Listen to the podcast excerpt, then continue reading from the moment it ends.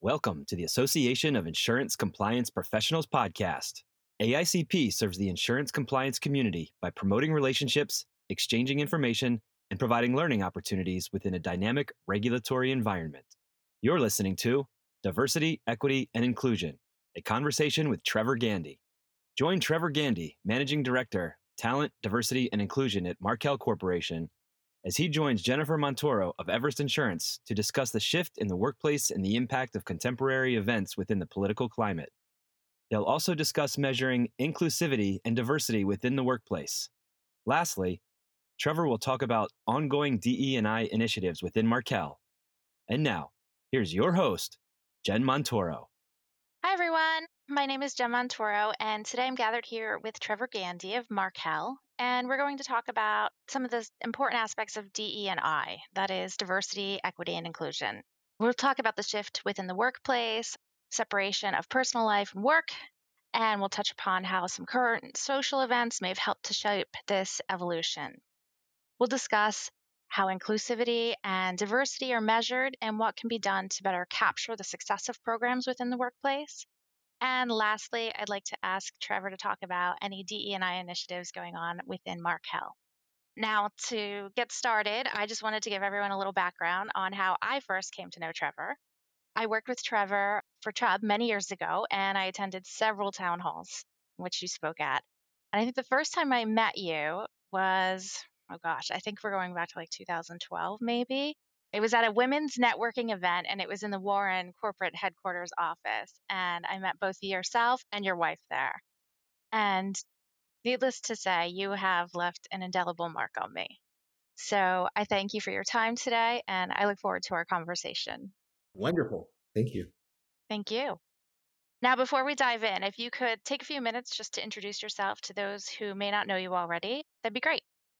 Sure. Trevor Gandy. I serve as Managing Director of Talent, Diversity, and Inclusion at Markel Corporation. And over the course of my career, I've started many years ago as a commercial underwriter, uh, then moved into human resources, uh, joined Chubb many years ago in a human resources capacity, and then through career growth and opportunity, moved into the chief diversity officer role. And then did that stint, served uh, at Chubb through their acquisition and then went into consulting on my own. And then that led to a stint at Amazon. And through the consulting work, though, the relationship with Markel was established, and I got to know a lot about that organization and its culture. And that's led to this full time role that they created that I now occupy. Mm-hmm. That's exciting.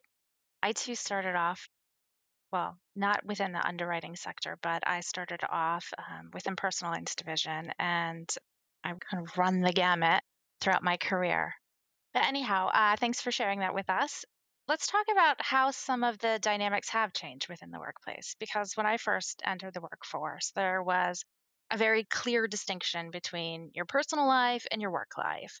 If you were a young parent like myself, you know, you didn't necessarily take time away from the work to take care of your child. Or if you did, it was it was very kind of a separation of uh, church and state, if you will, right? Whereas I feel like today things are a little bit different, right? Especially with COVID. So, talk to me a little bit about how that's changed throughout your time within this spectrum. Yeah, boy. And I'll start way back when years ago the Family Medical Leave Act began, and I was in human resources. And before that, when people had needs for significant time away, and, and often maternity leave was the most, I'd say, obvious opportunity for that law to have impact. I remember prior to that, you know, friends of mine, women in the organizations who were, you know, starting families, you know, it meant the loss, potential loss of your job to do that, or certainly no guarantee that you could stay at the same role, same level. But I remember then one scenario where a good friend of mine who was a peer on the leadership team was starting a family and planning to, of course, take the time that the law afforded. And a senior female in the organization was discouraging her because of her past. And we had a healthy discussion, me and the senior manager, about, you know, there's there's a reason for change. There's a reason for the laws. And we want this person to obviously go and thrive as a new mom and set the foundation for the family and, and trust that the employer will do it because she was she was concerned that will the company really be accepting? And so it led to the development of what we called a maternity plan. And that became something this manager shared with other women in the organization. So it was, I'd say, as I look back, it was one of the first examinations of obviously work and life converge. They always have. But, you know, that was a clear example, FMLA, as to, well, what are we going to do about it? But I'd say for other factors, socioeconomic difference in the workplace, race and ethnicity difference in the workplace, it's actually, I'd say, it was very prolonged, right? Other than, you know, maybe a few instances, maybe a few companies that were progressive, really thinking about what matters, what we're doing, how do we connect this with our culture. And so as I as I fast forward to 2020 and such a you know dynamic and interesting year when we all think about all the convergence right of you know the emergence of a, of a global pandemic george floyd other factors all examining you know how we're going to accomplish work remotely and at home and of course those in service industries and such that didn't have those options it was just a, an interesting convergence of difference and so i would say specifically from a race and ethnicity standpoint as I look back on it, what it examined was we, we really hadn't spent as much time thinking about difference from other perspectives. We we had our own life experience with race or so, but until I think we all stepped back and saw the video and examined where we were as as a society, where we still had work to do, I think that propelled us to say, well, it's not simply going to be left to discussions with our non-work, you know, colleagues that there was something then that propelled us to want to have healthy dialogue at the workplace. But what we found was, I'd say in many cases, we're, we're workplaces really well positioned for this because I think Jennifer, as you said, so often this, you know, separating work from personal life. Will the employer really be receptive to discussions? And so I would just say that, you know, discussions on race and matters of difference, that was just part of the same conundrum that organizations had to face. At that time, though, that's when I reconnected with colleagues who were at Markel. It was interesting for me, you know, in in discussing with them their desire to have some dialogue around these events. For them, they very clearly were connected to their culture objectives and and sharing and discussing and learning together. And so it led to a session that I hosted that included the CEOs and a variety of employees, some of them black employees, to really discuss what matters to them. What are we learning? How does this impact us as people? What do we want to be better? You know, not just on a societal level, but what do we want to be better at our workplace based on what we're experiencing. So it was just, it was healthy. And I credit the individuals, the leaders that I engage with to create a comfortable space. And we did this as a webcast of sorts because we were, most of us were not in the workplace. And it was just, as I look back on the session, the feedback, it certainly helped me see the, the value in having what I would say these compelling conversations. Right now, we're you know, we're at a point now where let's acknowledge that we need to talk through things. We need to socialize our thoughts, understand different perspectives. But I, I, I would say I feel we need to continue to have the open mindedness, right? That that part of the learning is I need to examine someone else's perspective on the same matter. We need to comfortably express viewpoints in the spirit of learning and progressing and so I'd say that's where, you know, I think you're seeing this continued focus as we went from 2020 to to current state. And I'll just say specifically, you know, in the DNI space, there's this there's been a lot of, I think, misinterpretation, right? And to some degree, a level of divisiveness because, you know, this openness of learning and sharing and exploring with good intention, I think that needs to continue to be emphasized for progress. Uh-huh. It's interesting that you bring that up. I recently participated in a webinar, I guess, if you will. It was a discussion, and there were several panelists, and we were talking specifically about race and bringing your authentic self to the workplace. And primarily, there was a division within the panelists on what it meant to bring your authentic self to the workplace because many of them had found that while they felt they could bring themselves to the workplace, they were still bringing a different version of themselves to the workplace, right? So they were talking about their hair, for example, right? Do they wear their hair naturally? Do they straighten it? Some women were choosing to wear wigs. And what did that mean for them in relation to being their authentic selves, right? Because they still want to present themselves professionally. So they're still conforming, but they're doing so willingly and knowingly while still presenting their authentic selves. So it was a very interesting conversation. And I think it was, if anything, I, that I took away, certainly kind of walked me through this journey of evolution, right? Like how far we've come that we can actually have these conversations now in the workplace, but how far we have yet to go.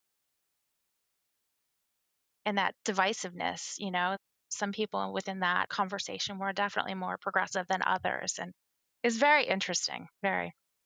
You know, it's it's it's it's because it it reflects back, I think, on some of the points I was making. One, you have to create the environment where there can be sharing, where people can can discuss whatever their their perceptions, their challenges, their realities are. But with something like that, like with hair, I think it, it, it is probably very surprising to others that don't have to think about those things, right? Now, with it, and I think in the perspective of we all want to progress, we all want to broaden our, our perspective and create environments where where all can thrive. I think there's there's two sides to that though you know, we need people to comfortably share, to expose things that they feel are, are different for them, that create additional challenges that that don't allow them to be as engaged. And then, of course, those of us sort of on the other side of whatever the issue is, you know, how do we mitigate it? And and for something like that, maybe for some it's like you know it really didn't matter as much the hairstyle if in fact you're in an environment and you're working with those who that's they just want you to bring your full quote unquote authentic self but until it's expressed and until it's heard and until you've helped someone feel comfortable like that's not potentially an expectation so i i just think it's just one example though where it's the lack of sharing, the lack of openness, the lack of trust are the factors that allow conditions like that to permeate generations at work. And so maybe we're on the road to talking through some of these other barriers, but I've I've often found in my, you know, my own career, in those moments where I feel like that that level of trust and confidence in a manager, a colleague, sometimes the things that I thought were going to be real impediments and and and be perhaps reasons why I might not feel I, I would fit in that team, in that organization, in that culture. I actually found that the conversation, the openness, it actually some issues weren't the issues I thought they were. Mm-hmm. Some people had a bit more inclusive mindset than I thought they did. So I've tried to approach it now on let's give people enough grace and let's give people enough credit that you know or, or, or confidence that let's let's engage and let's engage and then let's see let's have the discussion as uncomfortable as it may seem on the front end and i don't know maybe, maybe i'm a, maybe i'm a bit of an optimist but I, I i find that if you're with the right people if you're with the right organization and you can comfortably sort of speak up and put those thoughts out there, it will hold true that you're at the right place. You know, you you need to engage and and and to take some degree of risk to really assess. And so, anyway, I, I hate to harp, back to 2020 again, but I remember watching the news with my wife nightly. Right, we're all following the events, and to see the number of people and and I'd say, you know, speaking back to George Floyd, the number of non-black people, young people, people of all backgrounds, all ages out there around the world being supportive and protesting peacefully. I mean, there was a level of groundswell and support that I would not have anticipated was there. And so that event, as unfortunate as it was, of course, it occurred, it actually I think gave us all a lens on the human spirit and the greater good that perhaps we would not have thought was as as strong as it was. Now, now that's in the moment. That doesn't mean there isn't a, lot of work to do, but I do think that was a good illustration as to who most of us are and what most of us value. I would agree. I would absolutely agree. My personal journey, going back to the conversation about hair, right? So I'm one of those people who cannot relate. I've never had to consider those things or uh, been faced with some of those challenges about how I wear my hair. But I have had my own fair share of struggles and challenges. I was in a heterosexual marriage for a number of years, divorced while working as a young mother, and then entered a same sex relationship. So I've sort of had to work through some of those things in my own way. And it was, as you said, it was surrounding myself with people who were very supportive of that. But it was also listening to those senior leaders within the organization share their stories. And it was taking that risk and putting myself out there in a, in a whole new lens. And I was very much surprised at how accepting everyone was and how kind people were. I, you know, I feared ridicule and judgment. So, yeah. One of my greatest learnings has been on that topic. So I'll try to protect individuals and confidentiality. I, I, I but I, I, want to share a, a personal story on, on, that front. So years ago, um, when I was an HR manager, I, I, had someone who was a direct report, so an, an HR leader, and we had a very close working relationship. Great performer, and just somebody I put a lot of trust and confidence in. And we had a fairly small team, so we really were working collaboratively quite often. I often felt this person, though, gosh, working hard. Does she have a life outside of work? My assumptions were she's just so work focused.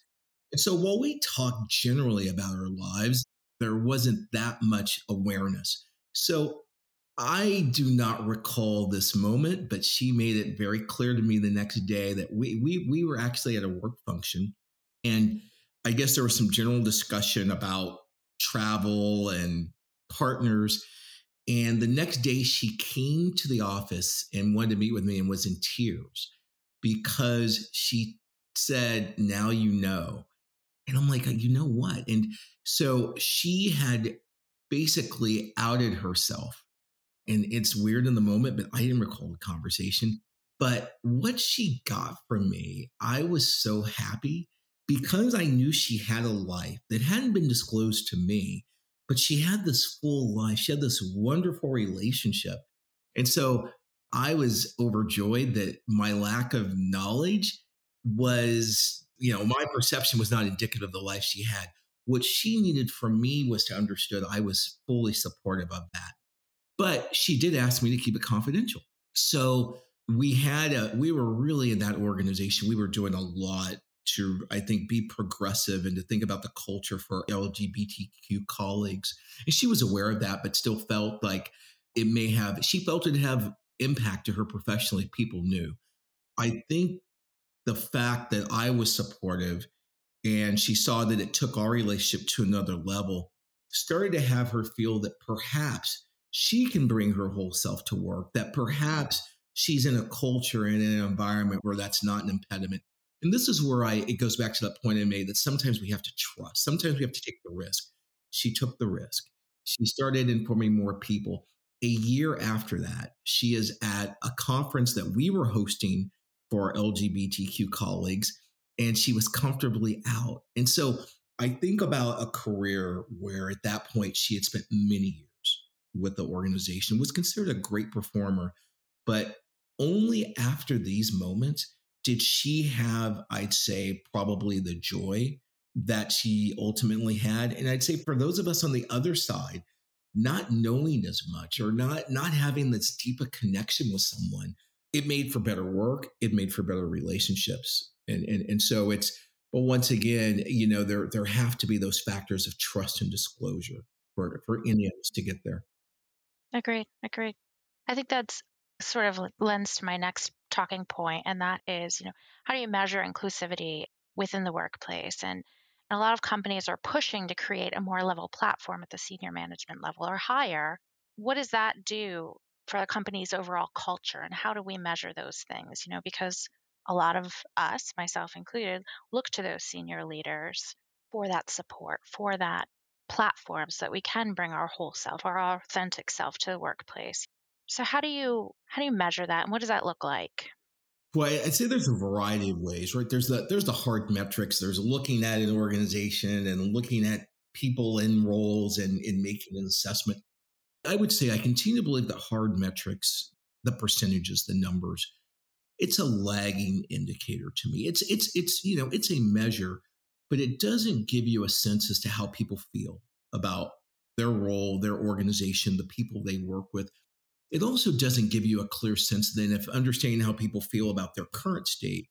Do they feel they have a future? Do they feel they can progress? Is the environment one where people feel they can reach whatever their fullest potential may be? And so, whether it's engagement surveys, pulse surveys, focus groups, ways to engage, that will give you the deeper insights. And then you start to then determine what hurdles you may have to contemplate and work through you know, once again, I'll go back to an example of this. A few years back, I was examining engagement survey data in a prior role, prior company.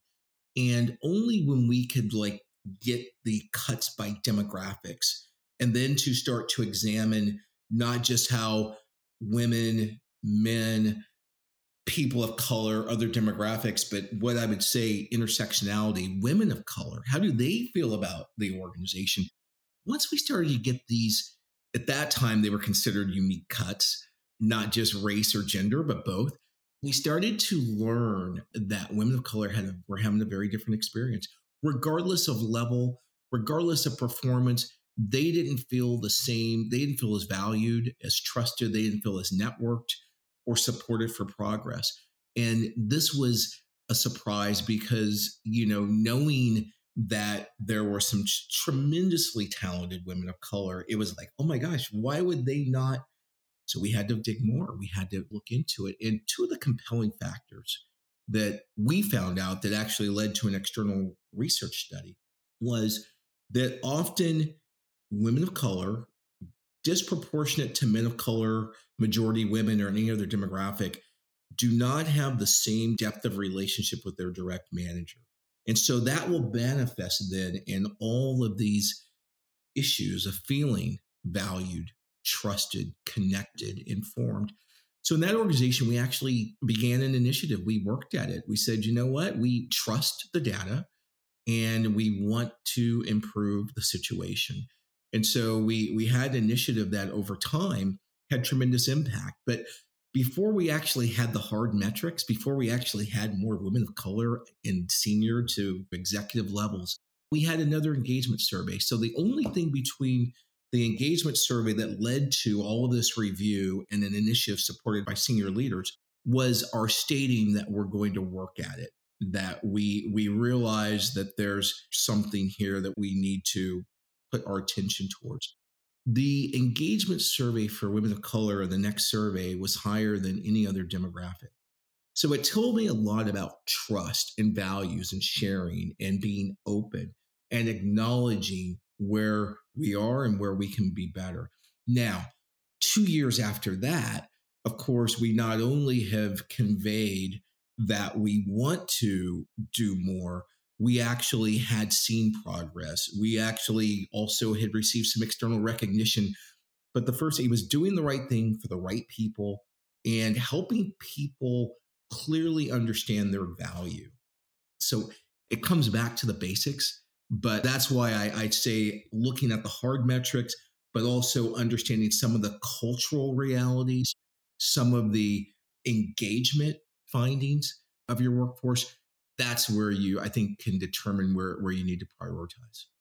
What are your thoughts around incentivizing diversity efforts right? Because a lot of companies provide referral bonuses for their employees to to bring others into the organization.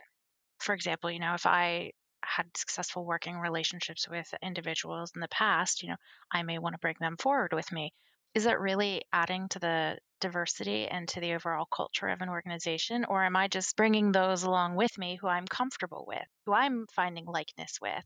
Is that really adding a value?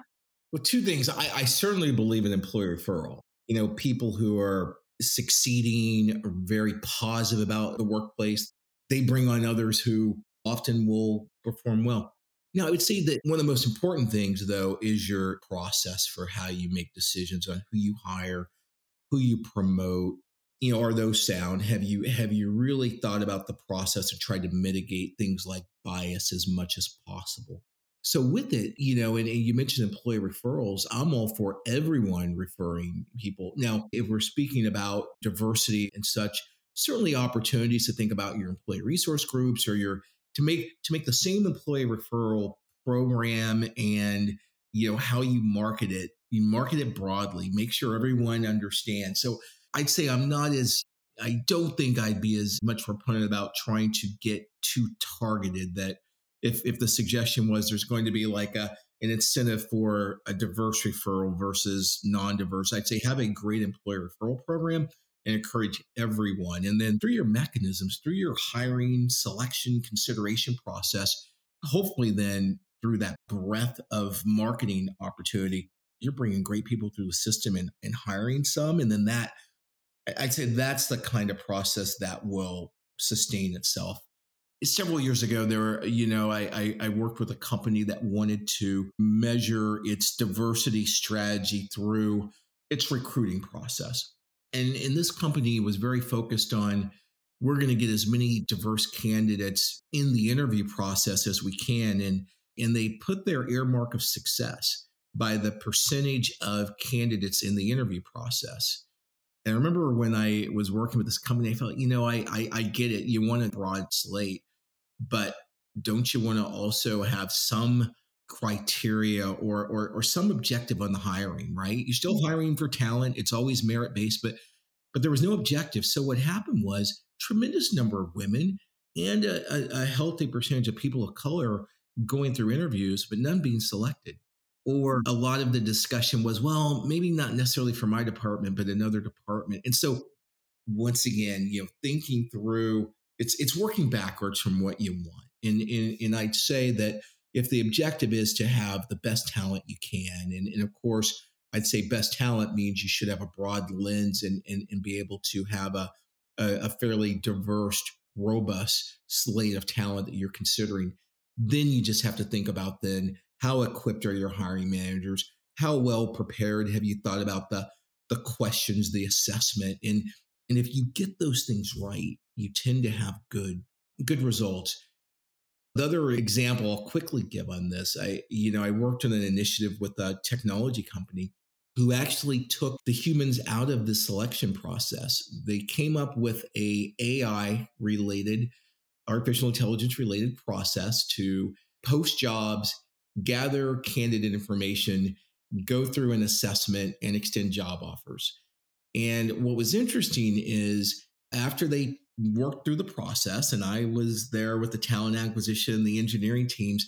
It was not done at all as a diversity initiative. It frankly was just to help a new retail format get off the ground, and thousands of people needed to be hired, and there just weren't the there wasn't the capacity to go through the the standard interview and, and hiring process.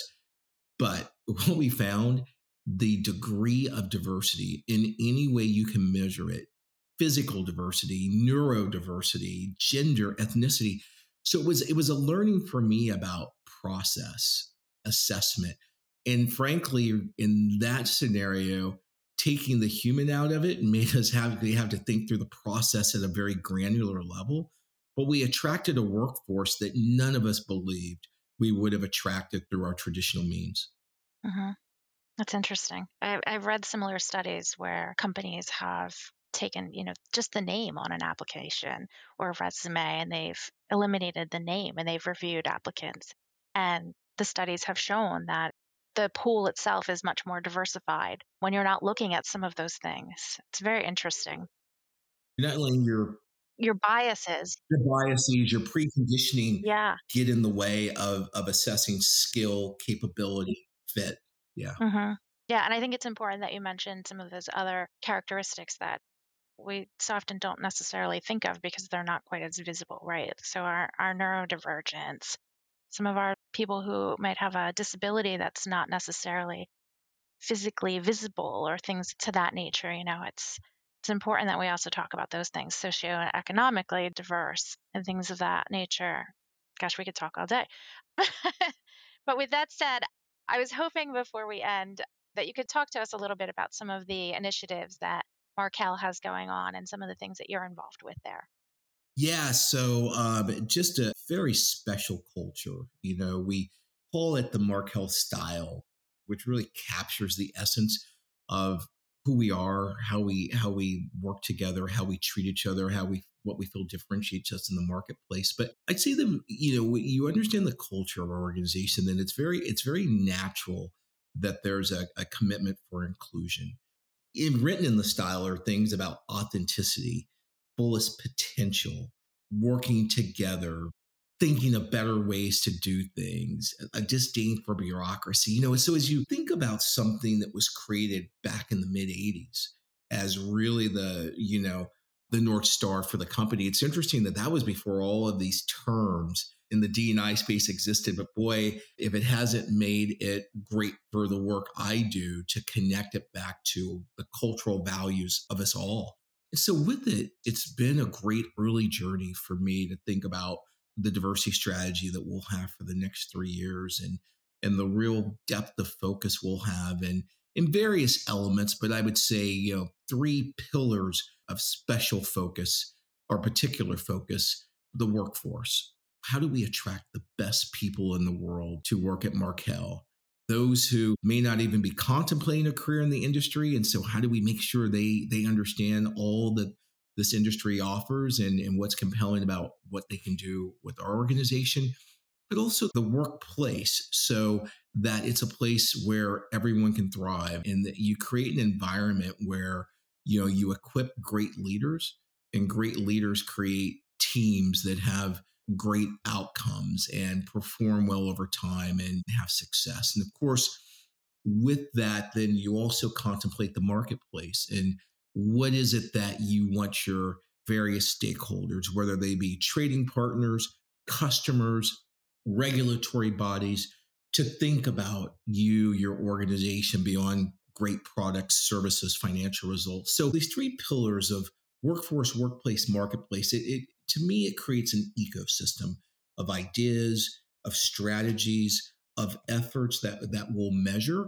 and that they will contribute to the organization in, in a positive way. So that's where I'd say aligning diversity and inclusion with your core objectives and with your cultural values, if, if, if you can find that synergy, I'd say that's where the best companies, the companies who achieve great success, be it in diversity and inclusion or other ways they may define success, I find that when you try to have a lot of when you contemplate diversity and inclusion as something off to the side, we're going to have the diversity recruiting program. We're going to have the diverse talent development initiative. It's one way to go about it, but I think it may create unintended challenges because it's not it's not the recruiting strategy for all. It's not the development program for all. And so I'd say one of the things that's unique in Markel in my role is I have oversight for many of the talent processes that we have. And so I can just ensure there's a D&I lens on these processes. And so hiring great people, developing great people technically, positioning people for leadership and technical roles of significance in the organization, being able to think about future leaders through efforts like succession planning. Well, if you just do those things for the breadth of your company with a D&I lens, I just think it I just think it bodes better because it's it's the processes that matter, right? That's that's as you said Jennifer earlier, that's where if you if you are trying to make progress, you have to solve for why those processes potentially aren't driving the success you want or if you are having success, what is it about the processes that is working for you? So that's where heads, hearts have to merge into strategy and activity. Well, thank you for your time today. I know you're extremely busy and very much appreciate this. Very much. It's great to reconnect and also continue to follow all the great work you're doing. Thank you. Thank you. Thank you and best to you at Markel. Thank you.